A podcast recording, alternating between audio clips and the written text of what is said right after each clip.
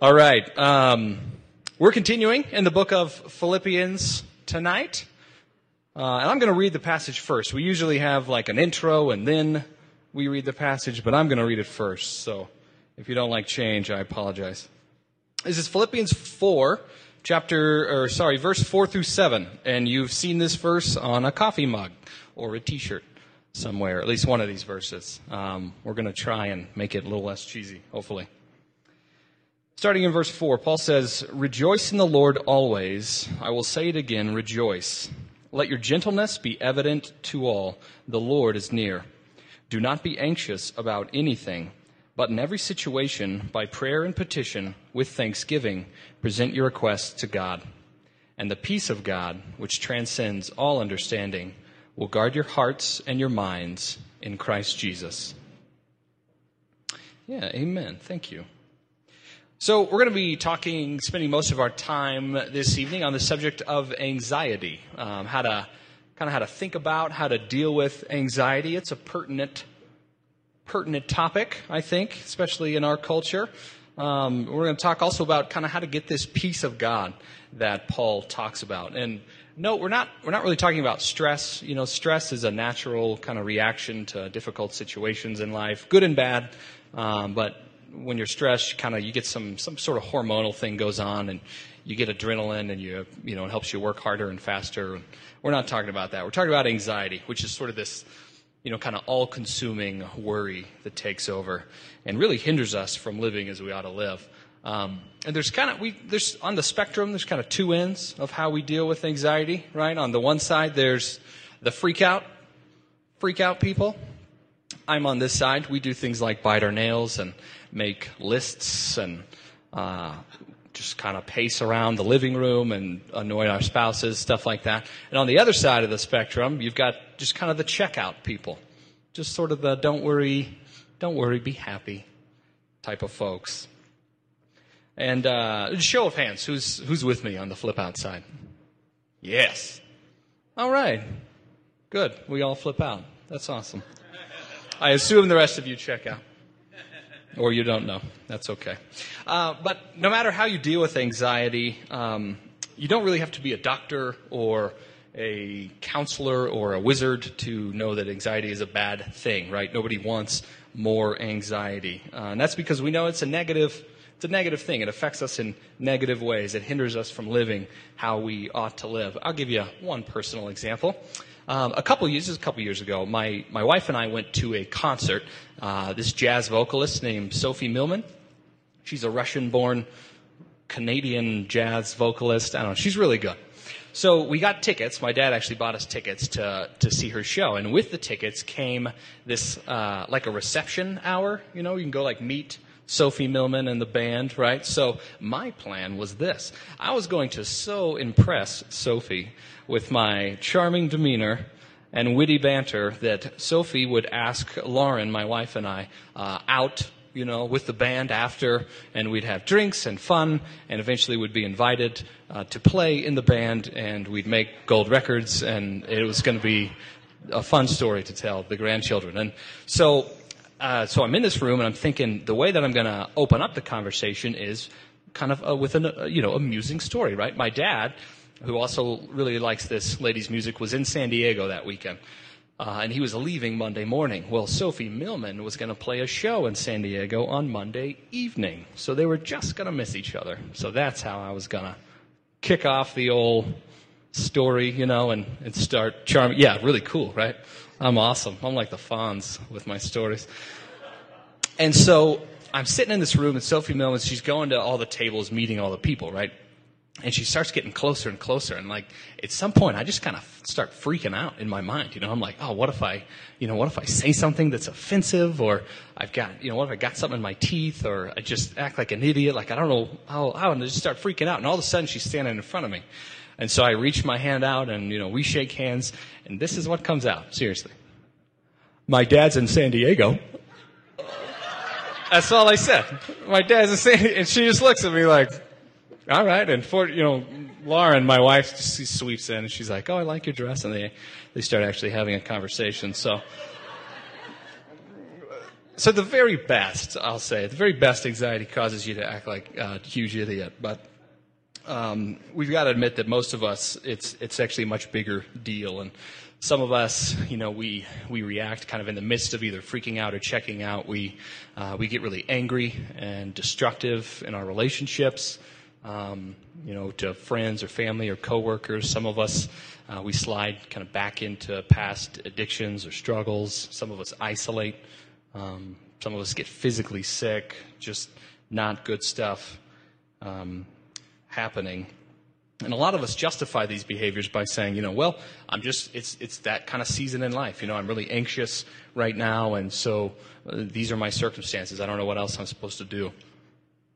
And I think Paul argues uh, in this passage, he gives us something kind of unique, uh, at least unique to how the culture deals with anxiety. And he says, I'm going to argue, I think, that Paul makes the case that anxiety really isn't about our circumstances at all. Um, anxiety really isn't so much about externals in our life as it is an internal thing. Because uh, the truth of the matter is, we've all got stuff worth worrying about, right? the biblical worldview says that we live in a world still affected by sin, and so uh, difficult circumstances, none of that, you know, should really surprise us. The hope isn't found in alleviating all our worries, because that's never going to happen. So, uh, but if that's the case, how is it possible to not be anxious and to have this peace of God? Um, I'm going to pray, and then we'll get started. Father God, we thank you for uh, the truth of your word. We thank you that it is um, valid and good for us. I pray that you would uh, just be with us in this time uh, as we study what um, you've written to us and the truth that you have for us. I pray that you would protect my mouth from saying anything uh, detrimental to you and just be here. Be with us in this time. We love you. Amen. All right, so if you're like me, you, you, you like to look at the map, you know, before you set out on a trip. So here's kind of where we're going. I think Paul gives us three, uh, three things in this passage when we talk about dealing with anxiety. He gives us one, a truth to understand. He gives the second thing is a step to take. And then lastly, he gives us a promise to cling to. Okay, so a truth to understand, a step to take, and a promise to cling to. The truth is going to help us to uh, see things correctly. The step is going to help us to respond correctly, and then the promise will provide kind of this continual reassurance. So that's where we're going. First things first, the truth to understand. Um, I'll just go ahead and, and, blow the surprise here. The truth is uh, that God is in control, and you are not. Um, what this means is you don't have total control over your life, whether you think you do or not. You don't have it. Uh, this is a theme really all throughout the Bible. Um, it's a theme uh, in this letter and I think in this passage. Just before the passage that we're in, we're in Philippians 4. This is kind of Paul's final remarks to the Philippian church. And at the very end of chapter 3, verse 20 and 21, Paul says this. He says that in the end, we await Christ Jesus, who will glorify us by the same power that enables him to rule over all things. And then Paul uses this verse really to kind of set up the next 10, you know, Philippians 4, 1 through 10 or so. Uh, and he gives hints of it in our passage. He says, he uses these phrases like in the Lord or in Christ Jesus. But I think he makes it especially clear in verse 5 where he says, the Lord is near or the Lord is at hand. If uh, you remember kind of from some of the, the previous weeks, the Philippians were experiencing persecution uh, at this time, or at least the threat of persecution. And so Paul reminds them that the Lord is near, both um, kind of in this spatial sense, you know, in, in the person of the Holy Spirit, and also in a temporal sense, that the Lord um, will one day, you know, return sometime soon, and that He's going to set all things right. And this would have been a tremendous encouragement to the Philippian church, knowing that God is in control. And Paul is really starting from this place. And I think you know, if you think about it, anxiety really is about control. Um, anxiety strikes and really hits us the hardest when we feel like we're losing control over our lives. And we all have different ways that we tend to try and maintain control. Maybe it's money or health or through our relationships. Um, but I think Paul points to the fact that in reality, you know, no, that's not, that's not really true. You don't have control. And if you think about it, for any real length of time, you know, I mean, you, you can't even control the little stuff. in life, right? You can't even keep your car running. I mean, if you're, you know, there's some of us that are that, like, we get the car washed all the time and we, we take it in to get the oil changed every 1500 miles, you know, just to be sure. And you take it in the mechanic even when nothing's wrong just to get it checked out. And the mechanic says, it's, it's fine. Give me $500. And then what happens? You're on your way to a job interview or something and the car breaks down on the freeway and you freak out. You know, why do you freak out? Because this illusion of your control over this kind of car situation just got shattered. And for the next week, you know, you get your car back from the mechanic, it's fixed, and the next week you drive around with this kind of anxious, you know, trembling. You're wondering, is my car going to break down again? It's going to break down again, isn't it? Isn't it? Oh. And you, you leave like an hour worth of margin everywhere you go. It's because you just were reminded, I, I really don't have total control over this situation. I think Paul's starting here in this passage. He's reminding us uh, of this really powerful truth. And he's first and foremost trying to lift up our thoughts and help us to see that God is ultimately in control. And if we ever hope to deal with anxiety or be freed from it, I think we've really got to let this sink in. I don't think any peace is going to come apart from this truth. And for a lot of us, you know, the biggest barrier to believing this or submitting to it is simply our own pride. It's this kind of uh, lie of self sufficiency, right? You think if I can just if I can make enough money, then everything's going to be fine. I'll be able to, you know, kind of buy my own destiny. I'll get out of any situation that's trouble. If I if I can eat right and exercise enough and uh, stay healthy enough, I won't get sick. I won't get cancer. Nothing's going to go. Everything will be fine. If I, you know, there's there's all these kind of ways that we think that we're self sufficient. And all of them at the end are really us having these thoughts of, uh, you know, saying, I, I don't need any outside help. I've got it under control. And I'll let you in on, on a little secret. You're a lousy God. You're going to die. I mean, that's like strike number one on the I'm going to be godless. That's, that's not really, it does bode well for God if he dies. And, you know, really, you can't even keep your car running. So that's, that's kind of the only point I'll make. Um, even if you're in a really good place right now and you think everything's going fine in my life, you know, if you really get serious, in your most sober moments of the day, you know that none of us are more than one phone call away from life being completely turned upside down. Right? One, one phone call from the doctor's office, one knock on the door by a police officer, none of us are more than more than one phone call from getting life just totally destroyed, life as we know it. And I think admitting and submitting to this truth is critical for dealing with anxiety. It's really to let go of this uh, this illusion of control. Is to humble yourself and to say, uh, "Okay, God, I admit I'm not at the wheel. I surrender. You are, though. You're in control." And it really becomes liberating because it, it frees us from this burden that we can't carry and that we weren't meant to carry. Right? When you admit that you're not in control of the universe, you get uh, liberated and comforted, and not because you're left with chaos, but because you know that a good and wise and sovereign God is in control. And I think this, this is also the key. If you look in verse 5, this is the key to Paul telling uh, the Philippian church here let your gentleness be evident to all. This is one of those kind of rare situations in Scripture where the, the Greek word here for gentleness is really difficult to translate. It doesn't happen that often, but we don't really have the English equivalent. Some of your translations probably say reasonableness. Um, the King James translation says moderation. And I think, you know, again, the, the Philippians were facing persecution, but I think Paul uses it here to, to get the idea across that, you know, hey, Philippian church, you can be gentle and reasonable and calm and content because, not because their circumstances warranted that kind of attitude, but because at the end of the day, they knew that God was in control. The Lord is near. So, one thing to know this, but how do we act on it? That's kind of a, a different situation. So, number two, the step to take.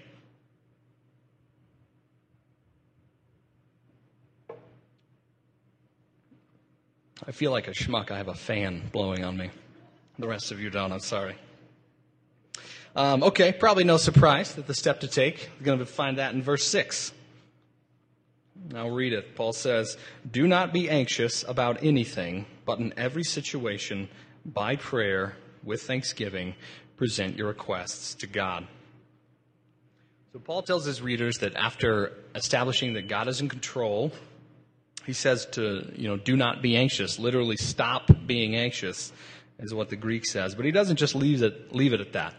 Um, the reason that this verse kind of we think it's so cheesy is because you know you're going through a difficult time and somebody just comes up and is like, "Don't worry," and just sort of leave it there. You know, this kind of "don't worry, be happy," this sort of checkout mentality. And between the freak out and the checkout ins, the checkout mode looks more Christian, but it's really not. Um, Paul doesn't call us to uh, carelessness or delusion.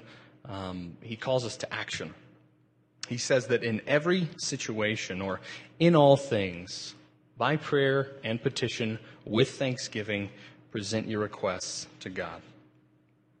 So, what does he mean? What does this really mean? I think Paul's getting at something very specific here. There, there are a lot of different kinds of prayers, all, all good stuff, but I think Paul's really narrowing in on what he's telling us to do. And there are kind of three things I want to take note of in verse 6. The first is in every situation. Paul says, in every situation, pray about all things, all the time. Right? Pray about everything in life. In other words, don't, don't just be somebody who prays, you know, when the bottom falls out. Don't just be somebody who prays when um, everything's going fine in life. And so, what does this do? What's, you know, the, the more thoughtful of you are thinking, what, what's the point of letting my requests be made known to God if God already knows everything? And I think the, the point is, in praying in every situation, through praying in every situation, we're really acknowledging our dependence on God. We're acknowledging that God is in control. It's kind of this humbling and surrendering of ourselves and saying that I need your help. I think that's what prayer is really at its core. It's this surrender.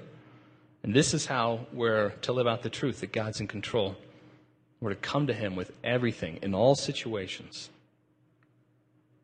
The second thing Paul says, pray with thanksgiving. There's kind of two points here. Um, the with thanksgiving, I think on a very plain level, you know, Paul's telling us to count our blessings, right? Uh, pray grateful and thankful for what you have.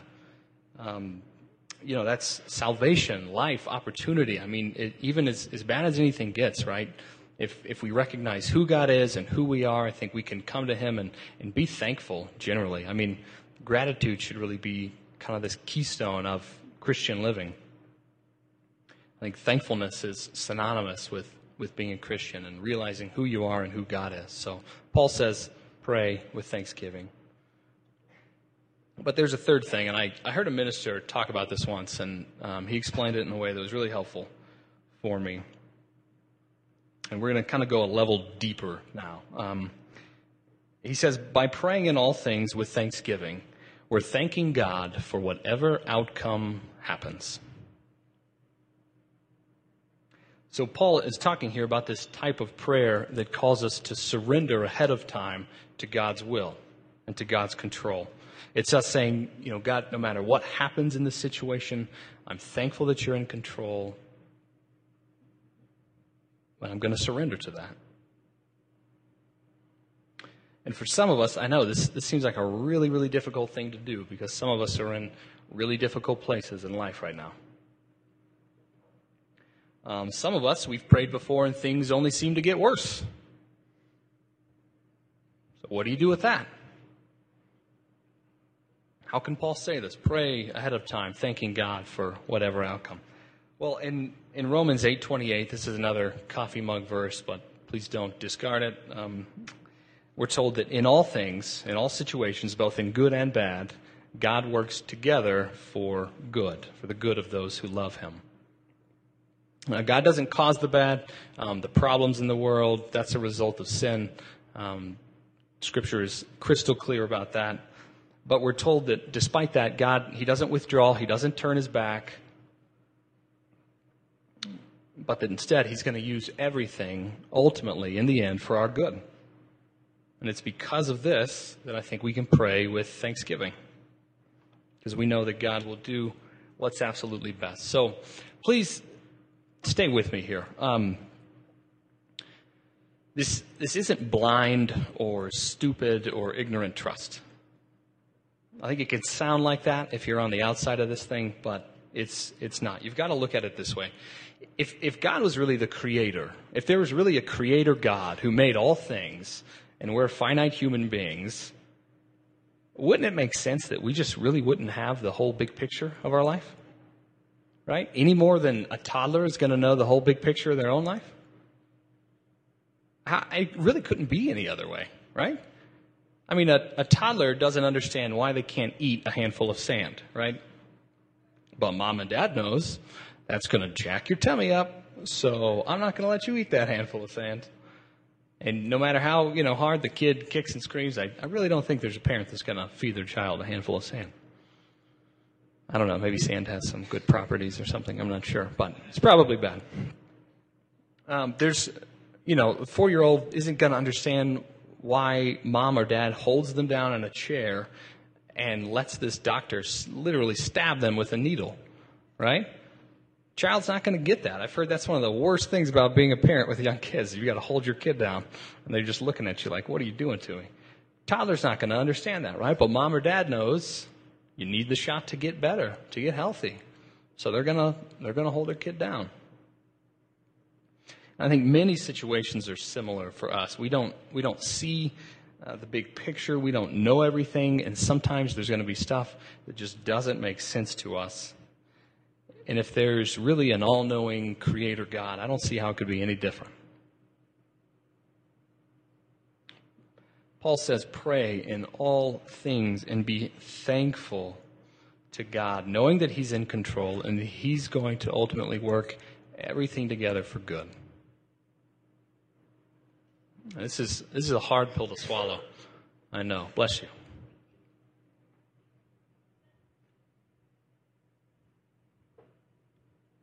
But please don't think I'm just saying this from a theoretical or a philosophical standpoint. Um, I know this is tough.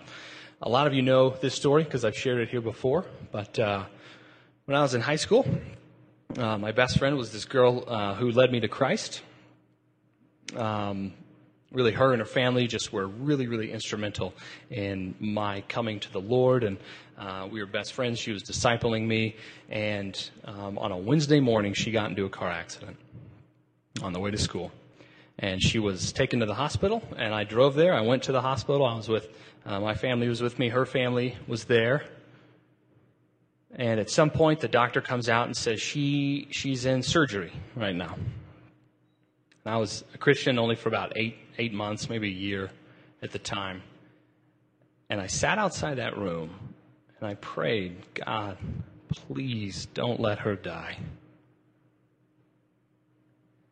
And she did. And all I had in that moment, and all I have now really, is this truth that God is in control and that He knows all things. He knows the whole story, and I only have a small piece of it. And that ultimately He's going to work to bring good out of every situation.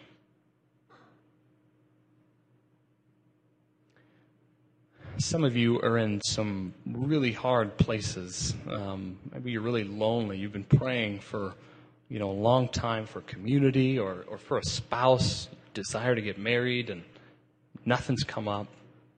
Maybe you're on the brink of kind of financial disaster and you've prayed about that and it doesn't seem to be letting up. Doesn't, no, you know, no money's coming in. Um, some of you are sick. You have friends that are sick. Some of you can't get pregnant. But please don't turn away from God. Don't turn away from God just because you can't explain your situation. Don't think He doesn't care.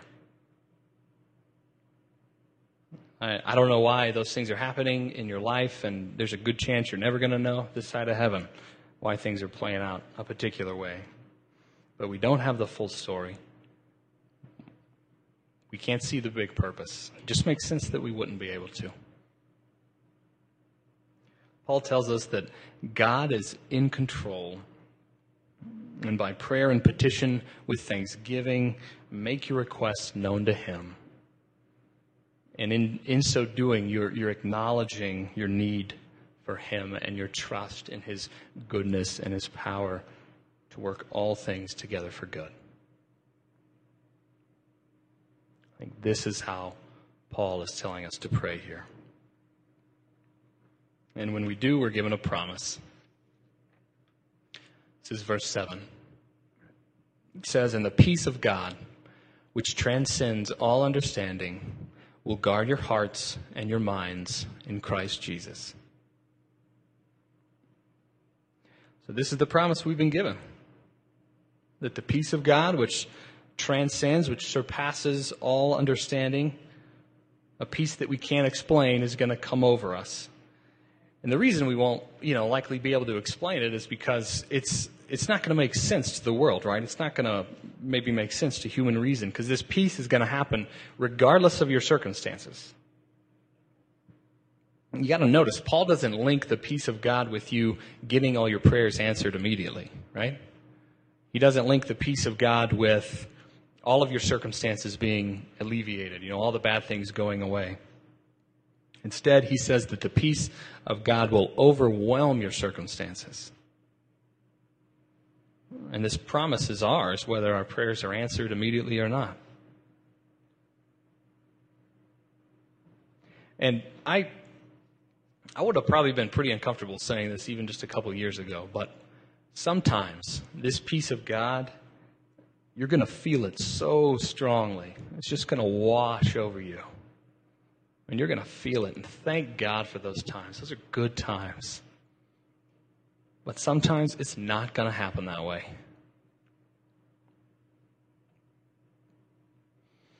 But just because you don't get a warm and cozy feeling doesn't mean that the peace of God is not a reality and not something that you'll be have. Paul assures us the promise of the peace of God exists despite our circumstances and despite our feelings. And thank God for that. You know, this Christianity is not just this emotionalism or this sentimentality, right?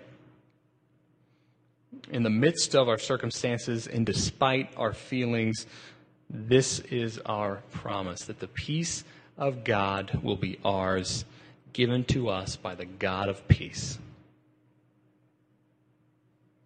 This is how we're set free from anxiety. Right? This is how we're able to rejoice, as Paul tells us to do twice in verse 4. Rejoice in the Lord always. I'll say it again rejoice.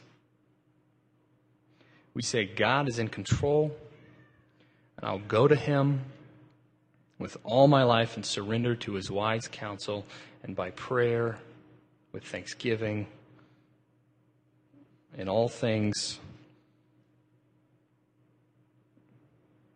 And I know that He's promised me the peace, this peace which surpasses all understanding.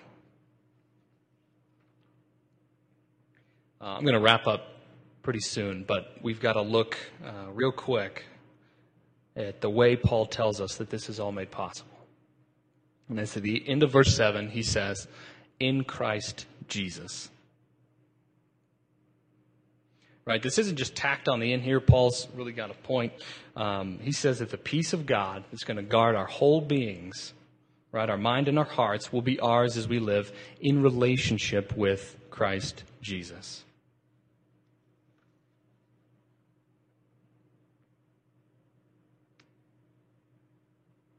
I think some of us, we, we don't go to God because we don't believe He controls the world. We, we maybe are too prideful or we have this kind of lie of self sufficiency, and that's why we don't go to God. And if that's the case, you know, you've got to work that out. Um, you, you need to address that. That's got to be looked at. But there's another reason that I think is actually more common, at least in this place. Uh, it's that you don't go to God because you don't believe that He loves you enough. At the end of the day, you really don't believe that He cares. Or maybe you think, I'd, I'd love to go to God, but I can't after, not after what I did last night. Not after this past week that I had. I did it again. Uh uh-uh. uh Can't go to God.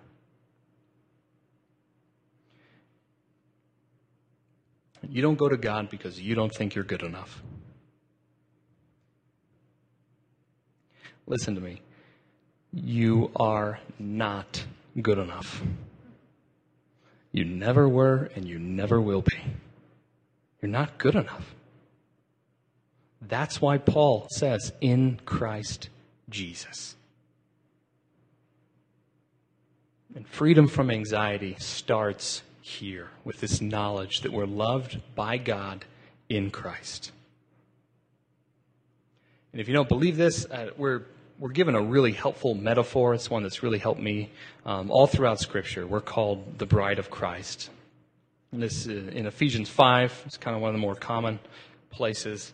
And Tim Keller, he's a, a pastor in Manhattan, he explained it in a way that just really made sense to me.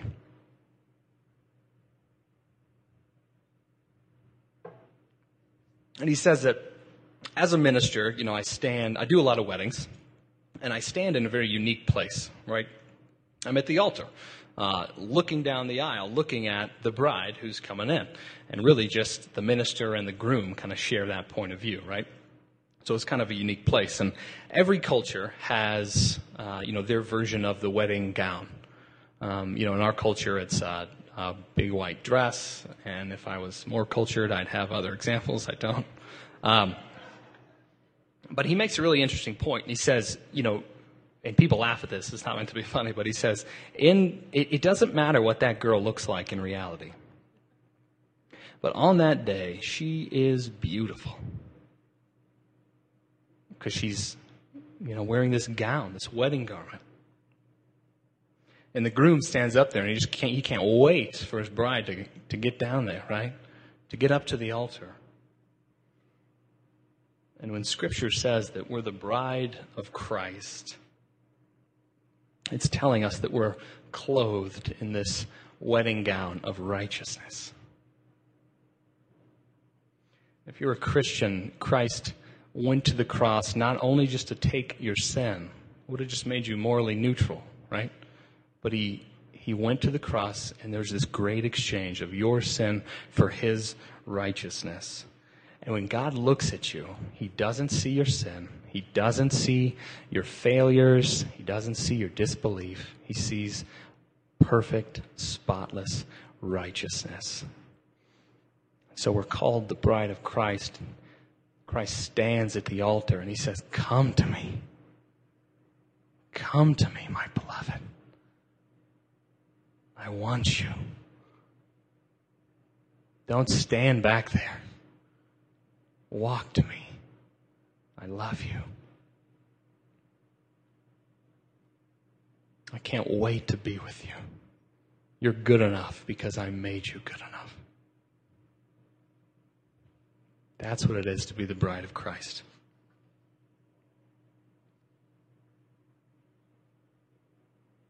You're, you're never going to be free from anxiety if you think you have to earn God's affection.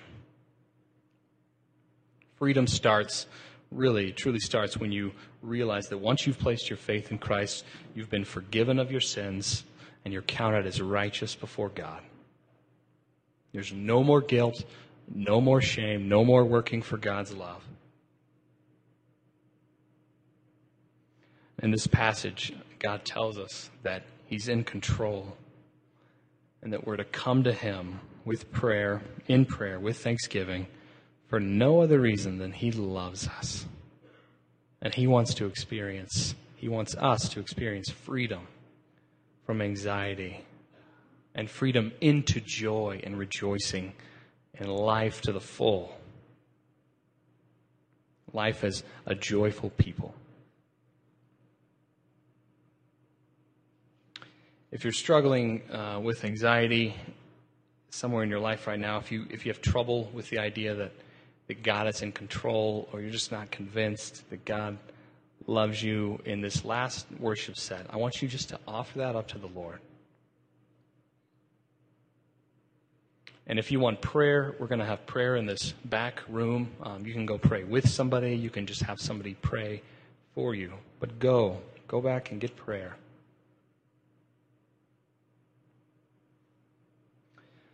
And it's kind of a closing prayer. Um, I'm going to read Psalm 131 over us. And Psalm 131 was written like 3,000 years ago by King David. Um, and King David was this great, you know, man of God, but he also had a really tumultuous life. Um, kind of at his low point, you know, he committed adultery with somebody and then had her husband murdered. Um, he wasn't this perfect moral example for us to follow. But despite his, you know, all this kind of crazy life stuff going on, David knew the peace of God. And he wrote about it in this psalm. And it's, it's my hope, really, that this would be our prayer. Um, so I'm going to read that uh, as, as a closing. This is from the New Living Translation. And I've added some comments from our Philippians 4 verse. They're in parentheses. So you're welcome to close your eyes if you want. Uh, you can read along on the screen to yourself. David writes this. He says, Lord, my heart is not proud. My eyes are not haughty. I don't concern myself with matters too great or too awesome for me to grasp. Instead, because I know that you are in control, I have calmed and quieted myself. I can be gentle like a weaned child who no longer cries for his mother's milk. Yes, like a weaned child is my soul within me, not hungry, but peaceful. O people of God, put your hope in the Lord now and always. Amen.